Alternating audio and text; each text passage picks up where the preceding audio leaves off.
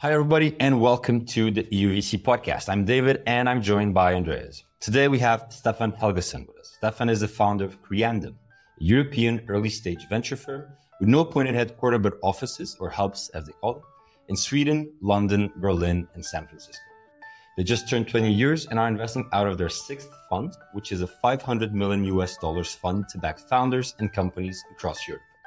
In addition to Europe, they invest in European diaspora founders in the US.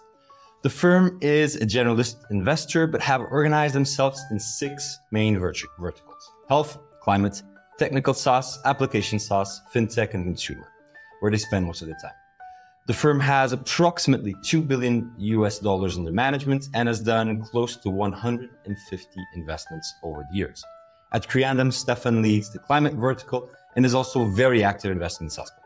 If you're listening in and you love our show, don't forget to drop us a review follow the pod, and subscribe at eu.vc. And now, some words from our beloved sponsor. Apiday is the leading all in one ESG platform for GPs. Central to Apiday's philosophy is that ESG for your portfolio companies must be relevant and value adding, making you a partner to your companies, not adding more reporting burdens. Apiday offers AI led ESG reporting full SFDR compliance, including disclosure templates, EU taxonomy, carbon accounting, due diligence assessments, and most importantly, tangible tools to help your companies like ESG resources and policy templates. See why over 1,000 portfolio companies leading Article 9 funds and $100 billion of AUM trust Apiday to manage ESG and sustainability across their ecosystems. Take a free product tour at apiday.com or book a no obligations ESG VC strategy session with one of their experts. This was their finest hour. Tear down this wall. It's more than just an alliance. This, this is a union of values, values. United and determined, we can serve as a model for other regions of the world the nature of a problem. Problem requires a European response. Europe is a story of new beginnings, new new beginnings. Let's start acting. This show is not investment advice, and the hosts of this episode may be invested in the funds and companies featured. So, Staffan, we had a great time together in Bucharest, but most of our audience were unfortunately not there. So let's just start this thing off by telling your story about how you got into venture? It's a, it's a, it's a good question. So, hey, I'm, I'm originally from a small farm outside a university town down in southern Sweden. And, you know, when I grew up, I, I knew nothing about business or, or anything like that. But I was lucky. So my, my mother eventually got the whole family to move into the city, age 15.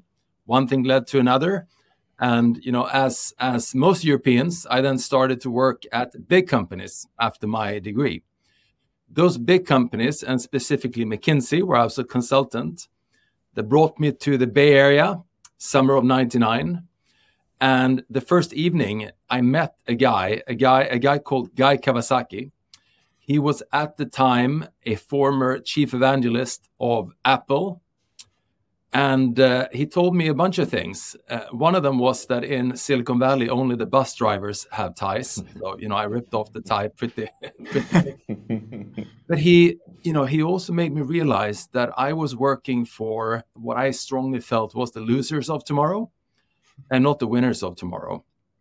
And that the combination of, you know, increasing computing power and the internet was going to change the world. And I remember clearly thinking that hey, if they can do it over here in the Bay Area, why can't we do it in Europe? And we also we also had a pre-chat Staffan about um, I can't remember the word that you used, but you had a little a little big stint in fencing. I'd love I'd love to share that with our with our audience as well. I think it's super cool to to reveal some of the stories of our guests as well. Yeah. So uh, if my wife listens to this, she's going to give me a hard time because um, I've always made it in small sports so I played for Sweden in field hockey. I was, believe it or not, I was even the coach of the national team and the president wow. of the Swedish Hockey Association. Again, field hockey. And then I picked up uh, fencing, age 30, while trying it out at a bachelor party, and then eventually actually qualified for World Cup four years uh, later. But she is saying that it's it's only because I'm not that good in sports, so I have to focus on these niche sports. He was very good in soccer, and you know I, I never became anything in soccer, so that's sort of the the sad truth behind this. It's better to be a big fish in a small pond than yeah, exactly than to be an average sized fish in a, in a big ocean. And that's why you founded Creandum in uh, in, in in Europe. Can I can I make that now? the venture is a good one. I mean, the venture fund, you know, wasn't that big at the time. Or actually, it's interesting. It was much bigger than than we think today. I mean, in the Nordics, you know, back in 03 or actually fall of 02 when when I started Creandum, there were a bunch of venture firms around. But what happened after the internet bubble burst in 2000 was that they all went to what I call 3x investing. And if you do a bunch of investments that all aim to do 3x, what's your fund going to end up at? Well, you know, I think maybe 1.3, 1.4, and that's not returns for venture. So they all eventually died. Can I ask you about that, Staffan? Because that's we've seen now we've seen that that we keep getting data out, especially from Cambridge Associates that's quoted everywhere saying that European venture outperforms US.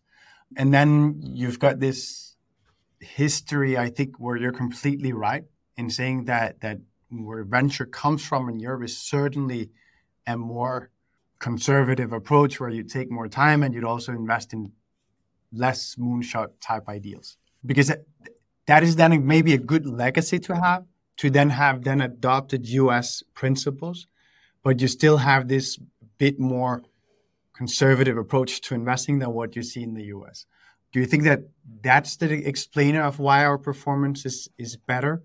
Uh, that we have a different investing style than the U.S. Or do you think that that's actually something that we need to shed more in Europe, and it's just because we have a better priced and and and and a very very good talent pool in Europe that has you know yet to really come to fruition, and that's what we're reaping right now. Yeah, so th- there's there's a, there's a lot of questions in there, Andreas. I'll I'll try to. I always try and talk enough so you can pick something. Good one.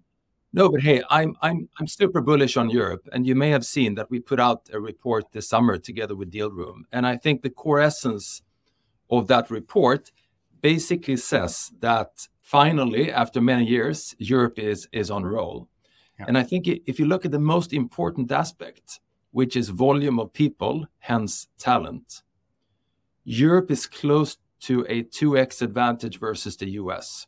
It's close to 2x in population, but then on top of that, we have lots of immigration. And immigration is fantastic for entrepreneurship and startups. Just look at Silicon Valley, where I think more than half of all successful startups have had one or two first or second generation immigrants as co-founders, and the same thing will happen in in Europe. Now, why hasn't Europe gotten there yet? Well, I think there's a number of reasons. You know, it's not only investing style, etc. And I think the most important reason is that the ecosystem in the US started, call it 50 years ago. Whereas here, I think to be, you know, to be very frank, maybe it started 20 years ago, and maybe the last 10 or 12 years it really has momentum. So, as with many things in life, there is this important time component.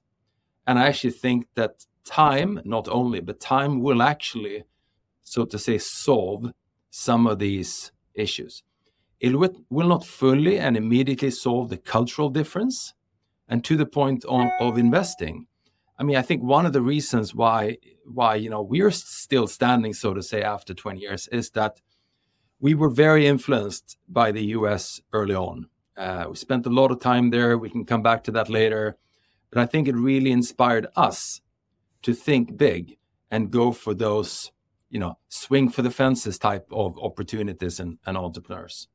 Some of my friends sometimes ask, you know, what it is like to be an investor in venture.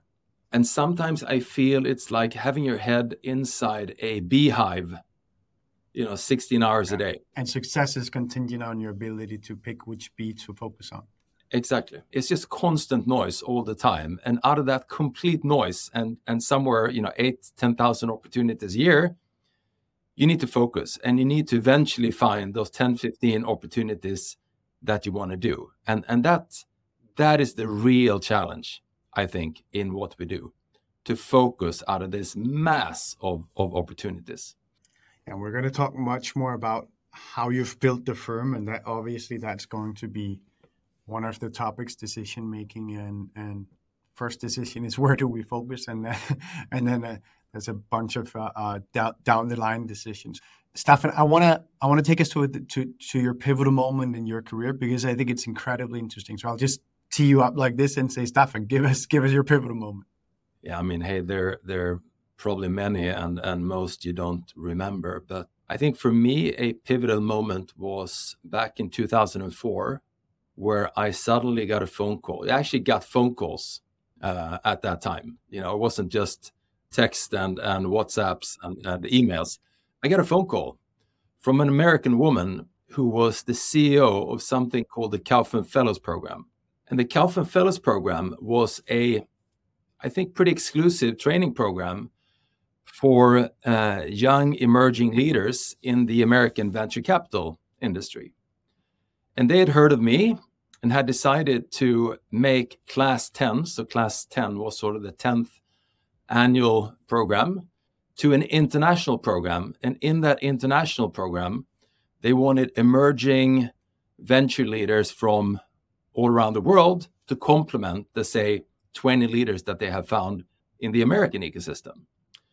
I have to say that, you know, it, it changed my life. You know, I got friends for life, but I think it also reinforced that American DNA that we tried to have from the get-go in, in our firm of aim for the stars, end up, you know, maybe on the moon, uh, swing for the fences, find these massive opportunities, super bold entrepreneurs.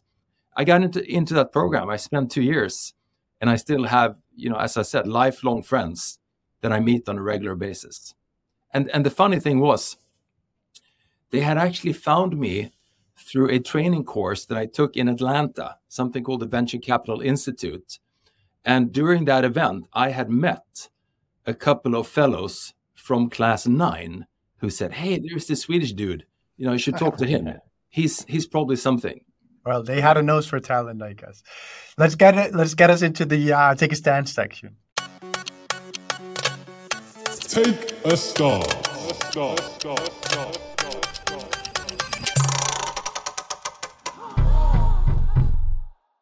Now, Staffan, I would love to hear you take a stance on something I've heard quite often come out of the mouth of EIF employees, and that is deep tech is the next big thing in Europe.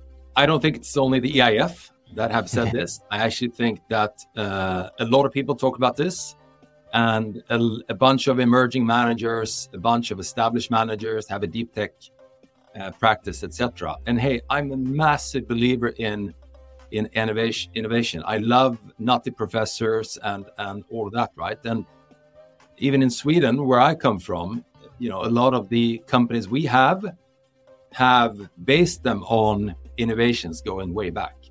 But I also think we should look at this with a bit of you know sober minds. And we once looked at a large number of really successful and valuable companies. I think it was like 100 and then we tried to identify how many of them were based on true innovation, deep technology, and not the professor, or something like that. And I think with a bit of imagination, we concluded that it was one out of those 100 companies. And, you know, that may sound crazy. Well, I actually don't think it is because at the end of the day, I think, you know, most great companies and, and really valuable companies, they are based more on great founders with bold ideas and huge plans. If you only have a technical innovation, or actually, if you only have an idea and not the drive, have you ever tried to sell that idea? I actually think you should. You should go down the street and try to sell the idea, and I can guarantee no one's going to buy it. it is so much about making it happen. In addition, you know, in, in today's world, I think a lot of innovation is around design. It's about understanding the user. It is about creating a user interface and a product and a service that people just love. Think about Apple. and the MacBook and the amount of time that Steve Jobs put into getting the the curve right on the side of the MacBook and all of that. Mm-hmm. To me, that is innovation today. It doesn't mean that things will change going forward, but I think there's a massive movement right now and opportunities simply by delighting the end user, whether it's enterprise or consumer. I actually don't think matter too much. Staffan, I think there's a lot of topics here to deep dive on, and I'm going to go a bit on a on a kind of side topic here, just because I'd love to hear you expand on it. Before we went in the take a stance round, we were talking a bit about how venture can feel like put sticking your head into a beehive, right? And the, the the ability to focus and, and and pick where to spend your attention. I'd love to ask you to share some exact concrete examples of that, and and also more specifically like core learnings that you've had, and obviously all of this within this context of building up Creandum from the ground up, because I think that's an incredibly interesting perspective that you can bring to the table that many of our listeners would love to would love to hear. Oh yeah, I mean, hey, it, it's it's a massive challenge, and and I think one that we struggle with uh, every day. I I may might might go in a slightly tangential direction here. I um, I think if you look at it, if you look at this industry, it is really about a very few select number of companies every year in whatever region that you focus on. In Europe, I would argue that at the end of the day, it's probably only three, four, five, maybe six, seven companies every year that really matter. It is not a certain sector, it's not a certain country. It, it's a couple of companies. And if with a power law in this industry, you need to be in one or several of those to really have returns. And then I think the question is in this beehive of, again, 10,000 opportunities every year, how the hell do you make sure that you're in those five or six? And I think one important aspect here is to look at your deal flow. You need to see the top 1% of deals. If you only see the 99, I think you, if this is sort of some sort of rank of quality, if you only see the 99, I think you should actually stop doing what you're doing because those five, six, seven opportunities are very likely, at least to some 80, 90% likelihood, in that top 1%. So your focus needs to be on creating a machine and a brand, firm brand, individual brand, process, etc., that allows you to ta- tap into the top 1% how does that worldview Staffan coexist or go hand in hand with so when i introduced you in the beginning i said you're focused more on the climate space right? And you just said um, that you know what really there's a couple of companies four maybe five a year that really matter right? Who knows which sector who knows what country right how do those two worldviews coexist where you have a firm where you have people that are specializing in sectors but you also have this firm belief that it's only a couple of companies that really matter and this year, none might, none is in climate tech. Next year, all of them might be. Who knows, right? We don't know. A successful venture firm or franchise, as I like to call it, we can come back to that. I think you need to combine two ways of working. One is you develop thesis on transformational change that you think will provide opportunities. But by the way, if there are no great entrepreneurs in those areas, it doesn't really matter.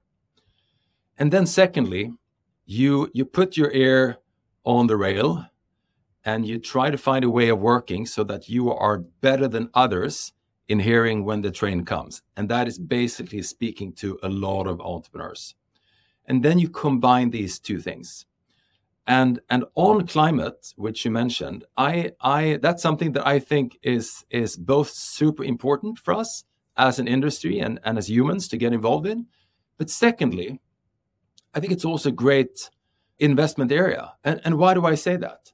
I mean, some that have been in this industry for a long time will say, hey, you know, there was the clean tech wave 15 years ago.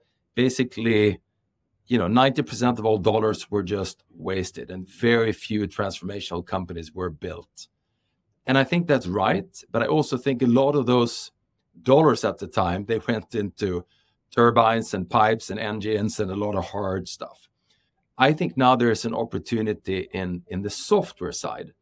And I base that on one fundamental change that is affecting what we believe is 20, 25% of GDP, and it's electrification. And in electrification, there's a lot of hardware, but there's also some fantastic software opportunities. And that's an area where we have tried to dive deep and at the same time listen to the best entrepreneurs that have approached us and then find that crossover between thinking yourself and listening to the entrepreneurs. Can you share any investments you guys made in, within that space already, or is it still too soon to disclose anything? No, but you know we've we've probably done close to ten investments in this space, and there was a there's actually one investment we've done uh, in the electrical vehicle charging space, which was an interesting combination of us defining a thesis. This will sound terrible, but we we identified that there will be a need, obviously, for what we call the gas station of the future. We quickly realized there is already a gas station of the future. It's called Tesla Supercharger. We also figured that it's a bit like iOS. You know, it's vertically integrated, it's hardware all the way down to software. But what will eventually the market share of Tesla be? 5, 10, 15, top 20%, I think. I mean, look at iPhones. We think everyone has them, but I think their global market share is sort of 10 to 20%. So there's probably an Android type opportunity here. And at the same time, we were having a bunch of entrepreneurs approaching us saying, hey, we're building software for this. And eventually we found one that we just fell in love with. It's a Danish company called Monta. Fantastic founder. His name is Casper Rasmussen. And these two ways of working combined and the firm invested, you know, two years or so ago, and it's a rocket ship. I'm curious, Staffan, because I'm looking. Thank you for sharing, by the way. I'm here looking at some of some of the the notes notes we exchanged in advance, and and you wrote something that really gets me thinking, which is pick the example of the fossil car and apply first principle thinking. I'd love to ask you to expand on that on that concept because I'm very curious. As you can hear, I'm a, a big proponent of electrification and I try to electrify uh, everything I do with you know a, a, you know my kids drive electric mopeds we drive an electric vehicle we have a heat pump in the basement etc etc flights is an issue you know hopefully that will will will come. But a lot of people around the world also in close connection to me still argue that well you know it's not really that great and and uh, fossil cars are going to be around for a long time. They're actually better because they got better range and this and that. And, and you know, Tesla doesn't have the right quality and, and, and so on. You know, I'm a bit inspired by Elon Musk when it comes to his first principles thinking. And I was just thinking, if we started from scratch today and compared the EV with a fossil car, one has a slightly higher capex, right? The EV, but a much lower opex. The other one has a lower capex, higher opex. But I think if you do a full cycle analysis, the EV is cheaper to, drive. People, you know, might disagree, but I, I think that's sort of the factor. And then you went to the politicians and said, hey, we have two alternatives here. One is the EV with its pros and cons, and the other one is a fossil car. And you know what? We're to spread billions of this thing across the globe in all our cities, and every single one of them will emit fumes that can make people sick. They can get cancer and all these sorts of things. Which of our politicians or us would make the decision of inserting all these polluters in our society? It's just an interesting, you know, thought experiment to have. I would completely agree. But now I'm going to take us into the shout out segment.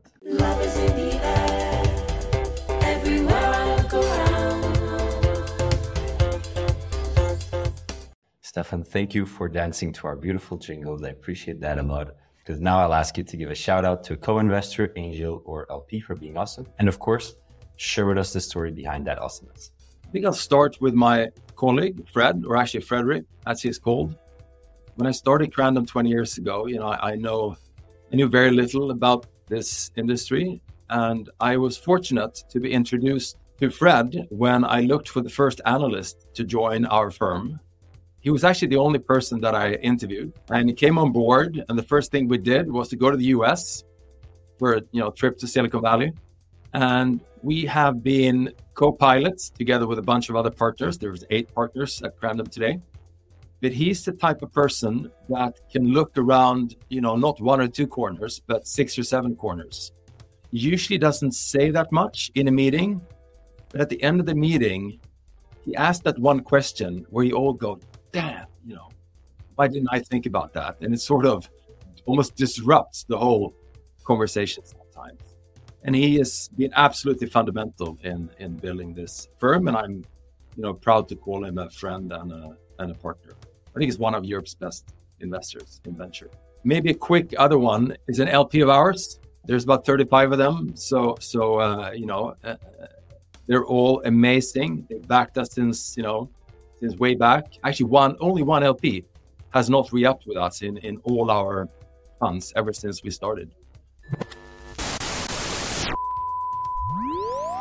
I really wanted us to dive into some of your your learnings from building Creandum, from being a boutique firm all the way up to now being a franchise. I know you have this this framework of saying that there's three stages in firm development. So I'd, I'd love you to lay that out for us and then give us your your three best core learnings over the last 10 years of building Creandum. Yeah. So hey, first of all, I, I think there's so many models that can work in this industry. And there's no right, there's no wrong, as long as you pick your model and then try to to perfect it. And I'll come back to you know what we try to do. So I think there's sort of three different models, super high level. One is you can be you can be a solo GP, you can be a couple of, of people that you get together, you invest, uh, you do it well, but it's a relatively limited effort in terms of, of time and, and horizon. Uh, but it can work, you know, extremely, extremely well. Then I think there's the effort of building a firm where you, again, you get together, but you know, you build more structure, you build more processes, but there is there is an end of life to to what you're doing. Eventually, you will either stop what you're doing, or you will sort of you could almost sell the firm or or try to create value in the in the top co as it's called and this firm belongs to a, a you know small set of individuals usually the founders and, and so on and then i think there is what we're trying to do and a bunch of others are trying to do as well which is to build a franchise and you know i spent time with mckinsey back in the 90s and i was quite intrigued by the fact that they've been able to run a partnership for close to 100 years that was still alive and kicking, probably the number one strategy consulting firm around the world. I think in our world, there's benchmark in the US. Their motto is sort of, you know, five five investors and a dog. You know, I think now there's six, but none of those six, I think, were there from the get-go. So they've obviously built a franchise where the brand stays and the way of working stays, but the people change. And one of the founding GPs there actually told one of us way, way back that at Benchmark, you're always a partner. You just go from being a general one to a limited one. And that was a, a thought that really, you know, stuck in our minds together with what I think a firm like McKinsey has done. So we're trying to build a franchise where all the senior partners or the GPs as they're called, they're all equal. You borrow the keys to the firm while you're a GP. But when you are not, you hand back the keys to the firm to the younger partners. You become an LP if you've done well, by the way. And then you show up to the AGM. You sit in the back. You're very happy that you don't have to prepare any slides or any introductory remarks. Uh, you might have your first gin and tonic slightly before lunch and you chuckle with your old partners and say, yeah, you know, things were better before, but you know, they're doing a pretty good job now as well. I think that's that's something we're trying to build, and it's very inspiring. Uh, I have to say, it's it's it's something where you feel there's so much more you can do, and uh, this keeps me going every day after you know 20 years and and 24 years in the industry there's so much I could ask about. Though one of them being when is when when are you on that route, Staffan? but I, I won't ask you that question here. Instead, I'll ask you to give us, you know, your your core three learnings around around firm building because I think it's it's, it's incredibly interesting to to tease those out for our audience. Again, this is from our perspective, and this can be different from from uh, from firm to firm. We have decided to build an LP base, which is mainly institutions. And that is harder because they are more difficult to convince. Uh, they take longer time to decide, and so on. But many of the best ones have what an old CIO once told me they have 20 year long Excel sheets. And this takes time. I think the average tier one venture fund is around 17, 18 years long. So it does take time. And they have that time and they have that perspective. And once you have them on board, they are very useful they don't die, they don't divorce, they don't get a new girlfriend. They can plan their financials better than privates, and they don't suddenly buy a new car or or something like that, which makes it hard for them to commit to the next fund. And many of them know that they'll have to commit to three, four funds before they get money back from from the first one. Maybe secondly, I think, uh, as I alluded to before, the many models that can work. But you need to define your model and you need to define what you think is your sustainable competitive advantage and then just perfect that. You don't have to do everything, but you have to pick one or two, three things that you will do better than others. It's, it's just like in sports, right? You have your dribble, you have your, your tactics, you have something else, and you do that better than anyone else. And I think it's the same in venture. I actually think business and sports have so much in common.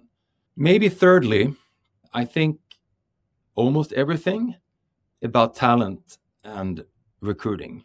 We're eight partners. Seven out of the eight partners are homegrown. My partner Fred started as an analyst. Our operating partner Daniel started as an associate back in 2007. And many of the others came into the firm at a very young age. I don't think you should only recruit internally because I think you also need, you know, outside blood. And we've done that at a number of occasions. But I think fundamentally, you can do very well by getting young talents on the team and developing them. And when you do, go for DNA and motivation. And when you have those people, throw them in at the deep end of the pool. And you know what? Most often they'll figure it out. Should help them, of course, but if they don't figure it out, you know, maybe they should do something else. And that sounds very harsh. We actually don't have a very tough culture here. It's super supportive. I think introductions and and uh, onboarding and a lot of that, you know, you need to do a minimum of it, but I think it's overrated. We have analysts, interns that get to vote on investments, you know, the first Monday when they join this firm, and they're obviously shocked, right? But that on-the-job training to be at the table when hard decisions are made. I think that's the way to to train and develop people. I think that's incredibly true. I want to ask you one thing, and we spoke about it a bit before, and that's on, on gut feeling, because I think it's always that, and, and I think many would think that Creandum, being one of the investors that do more late stage investments in, in, in Europe, there's not that much gut feeling, but I know that you're actually a strong proponent of, of gut feeling and trusting that instinct. Yeah. So first of all, just to set the, the record straight on Creandum strategy, we do early stage and we do early stage only. Roughly half of the investments that the funds do are seed and the other half are A rounds. And we have to talk about this all the time because, you know, some of those companies go on to become very big and then people just find it hard to believe that someone backed them at that early stage. But that is that is what we do. So, hey, first of all, I mean, we're pretty analytical and very thorough, and I think we do more ref calls and, and, and so on than most other investors. But you mentioned gut feeling, and sometimes gut feeling has this little negative connotation to it. And I actually think that's wrong because for me, gut feeling is simply the result of all your senses making a very logical analysis, the output of that analysis is gut feeling. And it is everything from first impression to personal interactions to your brain's analysis when the entrepreneur goes through market size or his product or shows you the user interface of that product and how it possibly delights you or not. That is gut feeling. I was first trained in this more than 25 years ago when I worked for Procter and Gamble and you know the big laundry detergent uh, you know company. And, and, my claim to fame there is actually that me and steve ballmer we had the same job. He was running tide in in um, in uh, the us and i was running tide in uh, in the nordics. Anyway when we looked at commercials the first question was always what's your gut feeling? And then we went into the analysis of whatever we were talking about so it is important and i think it's underrated and some of my biggest mistakes by the way as a venture investors invest have been not to trust my gut feeling. Now I'm going to take us into the quickfire round because we are running out of time, unfortunately. In the quickfire round, Staffan will ask you three quick answer questions. and now, the quickfire round.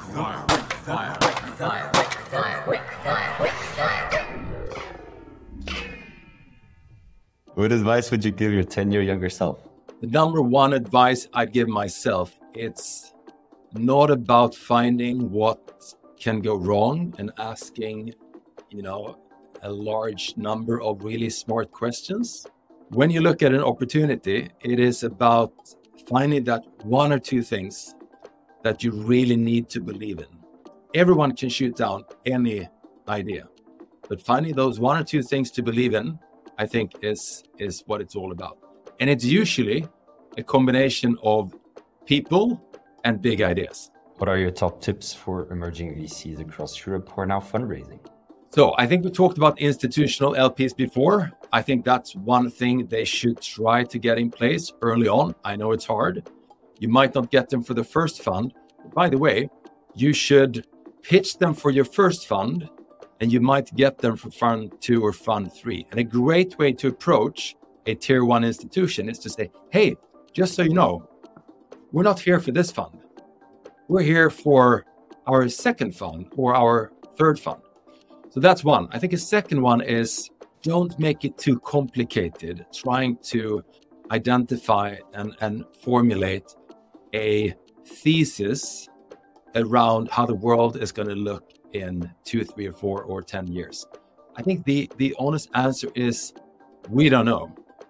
And the best entrepreneurs will, and you should listen to them. What's the most counterintuitive thing you've learned since you've been in venture, Staffan? So the most counterintuitive thing that I've learned in venture, I learned from Catherine Main.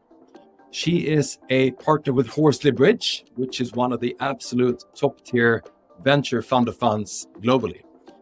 And she showed me in their data that the average 4x net venture fund has more write offs than the average 3x net fund. So, what's the conclusion? Venture is actually about taking more risk rather than less. Everyone, thank you so much for listening in. Staffan, thanks so much for coming on the podcast. It's been amazing. If you out there enjoyed this episode of the European VC podcast, please do drop us a review, share it with your friends, and subscribe at u.vc. And now, some words from our beloved sponsor. Apiday is the leading all in one ESG platform for GPs. Central to Apiday's philosophy is that ESG for your portfolio companies must be relevant and value adding, making you a partner to your companies, not adding more reporting burdens. Apiday offers AI led ESG reporting, full SFDR compliance, including disclosure templates, EU taxonomy, carbon accounting, due diligence assessments, and most importantly, tangible tools to help your companies like ESG resources and policy templates. See why over 1,000 portfolio companies leading Article 9 funds and $100 billion of AUM trust Apiday to manage ESG and sustainability across their ecosystems. Take a free product tour at apiday.com or book a no obligations ESG VC strategy session with one of their experts. This was their finest hour. Hour, hour. Tear down this wall. It's more than just an alliance. This, this is a union of values, values, United and determined, we can serve as a model for other regions of the world. The nature of a problem, problem requires a European response. Europe is a story of new beginnings, new new beginnings. Let's start acting, acting, acting.